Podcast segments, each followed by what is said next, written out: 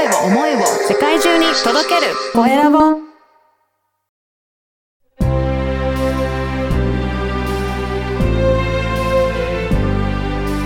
経営者の志。こんにちは、コエラボの岡田です。今回は日本リアルスピリチュアル協会代表の橋本由美さんにお話を伺いたいと思います。由美さん、よろしくお願いします。よろしくお願いします。まずは自己紹介からお願いいたします。はい、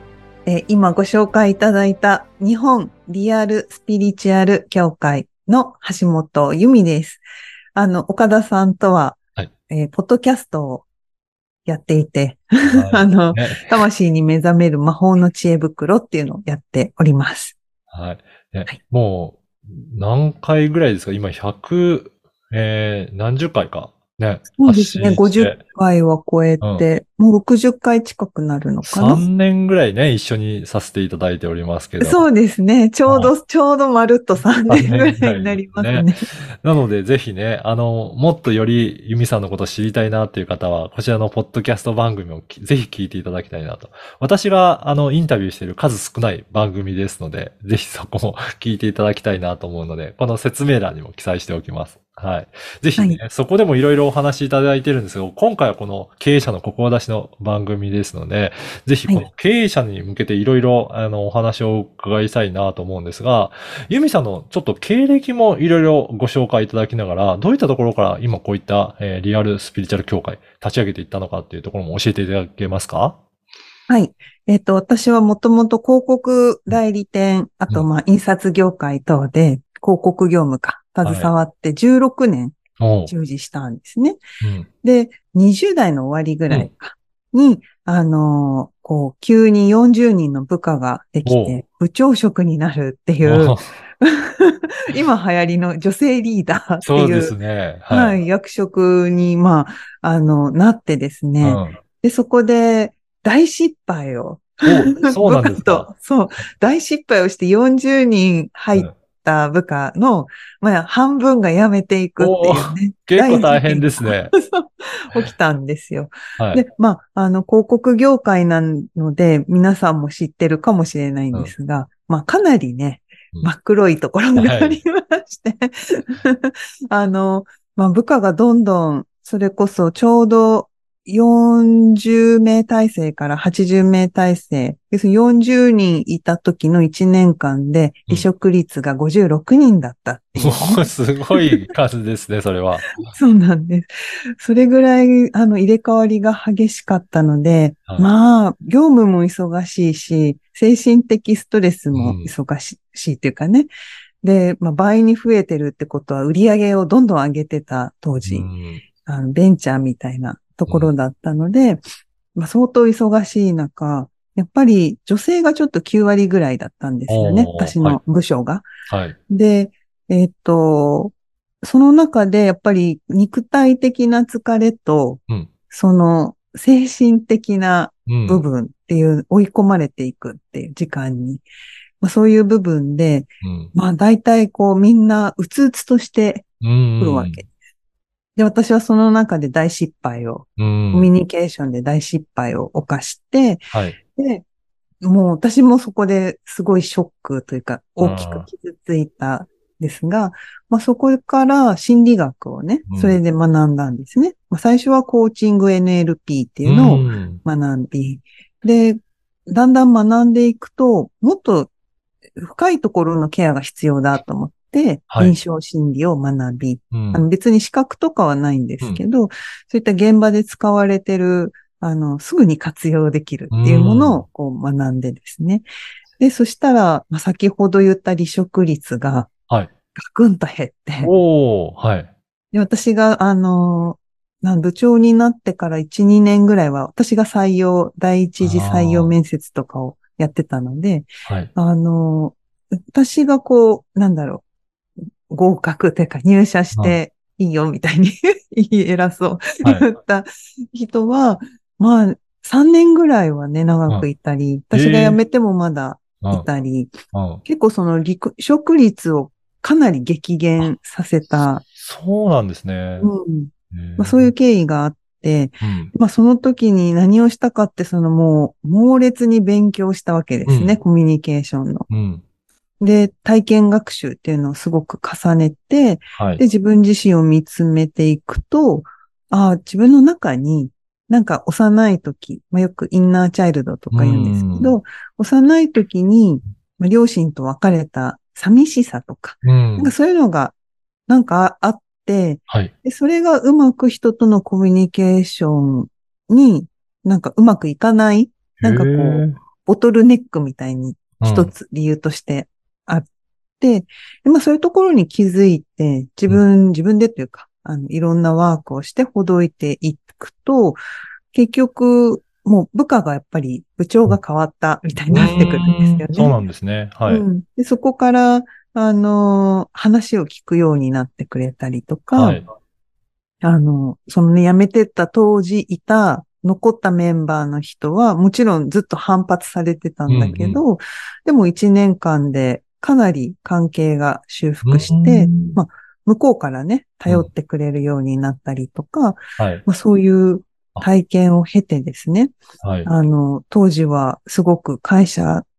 の売り上げとは、こう、部下、スタッフのそのモチベーションとか、働く環境とか、そういった精神的な報酬部分っていうのを満たしてあげると、利益が上がるんだろうっていう思いがあってですね。で、それで、じゃあ何が一番、どこをやったら根っこは何なんだっていうのを、すごくこう、観察と学びとをやってたときに、やっぱり家庭と、仕事の職場っていうのは非常にリンクしてるっていうのが心理学の先生から教わって、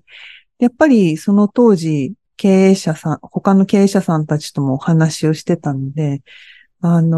皆さんやっぱり家庭の問題があって、で、それが仕事にやっぱ部下との関係に反映してたりっていうのが、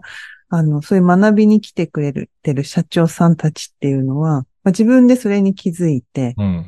取り組みをするんですよね。で、解消されていって、部下もやっぱり円満になって、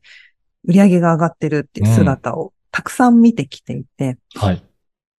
で、そこでふと思ったのが、これは女性だなって思ったんですよ。何かっていうと、子供を持っても持たなくても、女性がニコニコ働いてたら、会社うまくもあるし、まあ、家庭もお母さんがそうニコニコしてたら、まあ、なんかあっても、こう、うまくもあるっていうか、穏やかな空気が流れるじゃないですか。でも、お母さんがキーってなって、ヒステリーで、感情的で、いきなり怒るみたいなのだと、子供もびっくりするし、まあ、やっぱり一緒にいる男性は家に帰りたくないとか、まあなってきますよね。で、今度会社で女性のリーダーがそうなってくると、もうね、手がいっぱいいっぱいで、あ、もう私忙しいみたいな感じになっちゃうと、部下も、今聞いていいのかな、あるいはなんか部長からね、上司からこう言われたっていう時に、なんか角が、トゲが一緒に刺さるみたいな。なんかそれでうまく回らないとか、まあ、特に女性が多い職場ではあったので、なんかその女性がその精神的にも仕事っていう意味でも自立するお手伝いっていうのが、できたら、これ、何にでもいいんじゃないって思ったんです。なるほど。あ、じゃあそういったところがきっかけだったんですね。そうなんです。で、もちろん自分自身が自分の内面、自分を知るっていう自己認識ワークをやっていって、ある種ね、弱い部分です。人に言いたくないとか見せられない。弱い部分を見て、で、そこを、まあ、開いていくようなことをやるんですけど、それを、こう、まあ、心理とか催眠療法とかの取り組みをしたことで、めちゃくちゃ楽になったんですよ。へー、そうなんですね。コミュニケーションで、こう言ったら角が立つのかな、とか、あとなんか、ストレートに言ったらやめられちゃった、とか、なんか、そういうのがあったのが、こう、結局、それって自分の弱いところをどっか隠して、なんかやってるからうまくいかなくって、はい、そこを開いて、できないことはできないとか、うん、なんだろう、その自分の弱いところを隠すわけでもなく、まあ見せびらかすわけでもなく、うん、はい、どっちでもいい状態、ニュートラル、うん、中道、そういう状態になってくると、まあ事件が毎日起きる会社だったので、うん、事件が起きても若干冷静でいられる。そういうことですね。はい。うん、部下が大変だ、大変だってなっても、はい、こう、何が起きたのかなみたいな感じね。はい。聞く姿勢もね、あるから、部下の人も報告しやすいっていうのもあるかもしれないですね。うん、そうですね。やっぱりまあ、どうしてもね、管理職っていう部分で、どうしても壁というかね、一線は引かなきゃいけない部分っていうのはあるんですけど、その引き方が昔はやっぱり分かんなかったんです。うんうん、でもだんだん程よい距離感、うんうん、上下ではあるんだけど、うん、上下ではなくフラット。はい。でも、フラットのままだと、給与違うんだから、責任は全然違うわけじゃないですか。はい、だからそういう意味での責任の上下っていうのはあるんですけど、関係がフラットになるっていう、まあ、そういうことが体験としてありまして。そうなんですね。いやー、そこからね、今の、スピリチュアル協会のところにも、繋がっていくっていうことですね。ぜひ、この番組は、経営者の志という番組なので、由美さんの志についても教えていただけるでしょうか。はい。やっぱり女性が精神的に、そして、経済的にも自立していく。うん、まあ、そういう大人を、まあ、大人の教育って私は言ってるんですけど、うん、大人の教育と個性の個の自由。それを今の講座では取り組んでいて、はい。まあ、そうなることで、結果、子供たちが健やかに過ごせる。うんうん、そういう大人たちを見て育っていく。まあ、こういう人たちを、こういう大人を、育てていきたいというか、そういう仲間を育てていきたい。まあ、そういう志があります。ね、そういった意味でも結構、先ほどのお話も出てきたように女性がニコニコして働くと、やっぱり世の中としてもすごく、回るく回っていくんだなっていうとかイメージできますね。はい。由美さん、企業研修も実はされてらっしゃるということなんですが、どんな感じで研修されてらっしゃるんでしょうかね。はい。経営者さんと、あとはミドルマネージャー向けの研修になるんですけど、はい。やっぱり私が自分自身が、若い時に、女性リーダーで苦労したっていう体験からですね、まあ、コミュニケーションや、あとは自分自身を知って、自分のその内側を解放していくような、ビーイングレベルの取り組み、こう、ドゥーイング、ハビングではなくて、やっぱり技術だけを学べる講座や研修ってたくさんあるんですけど、はい、技術プラス人格なんですよね、で。その人格っていうのは道徳的な話ではなくって、やっぱりその人がもう内側から醸し出す何か。なるほど。よく最近聞くのは、なんか上司の圧が強い。そうですね。はい、そうそうで、上司は、なんか自分で考えろよとか、よくあるあるじゃないですか。ありますね。で、そういうところの技術っていうのをね、コミュニケーションで学ぶことはできる、伝える技術、言語化技術ってありますけど、でもやっぱり自分が楽になっていると、同じやってよっていう伝えるだけでも、伝え方、声のニュアンス、全部変わってくるんですよね。はい。で、相手の信頼感っていうのも変わってくるので、まあそういったビーイングレベルの部分からの開発っていうのをお手伝いしています。いや、ぜひね、こういったところも興味ある方、ご連絡いただければなと思います。はい。ぜひね、由美さんの話もっと聞きたいなとか、もっといろいろ学びたいなという方もいらっしゃると思いますので、このポッドキャストの説明欄にいつもユミさんメルマガも配信されてますもんね。はい、はい、なのでぜひそこの、URL も掲載させていただきますので、ぜひメルマガ登録いただけるのと、あとは Facebook、Instagram、あとポッドキャストも掲載しておきますので、ぜひそこからチェックして、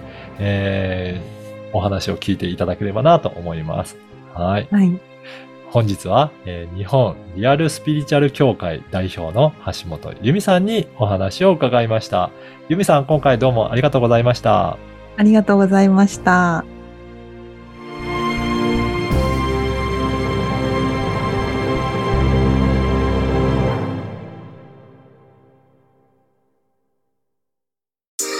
声を思いを世界中に届けるコエラボ。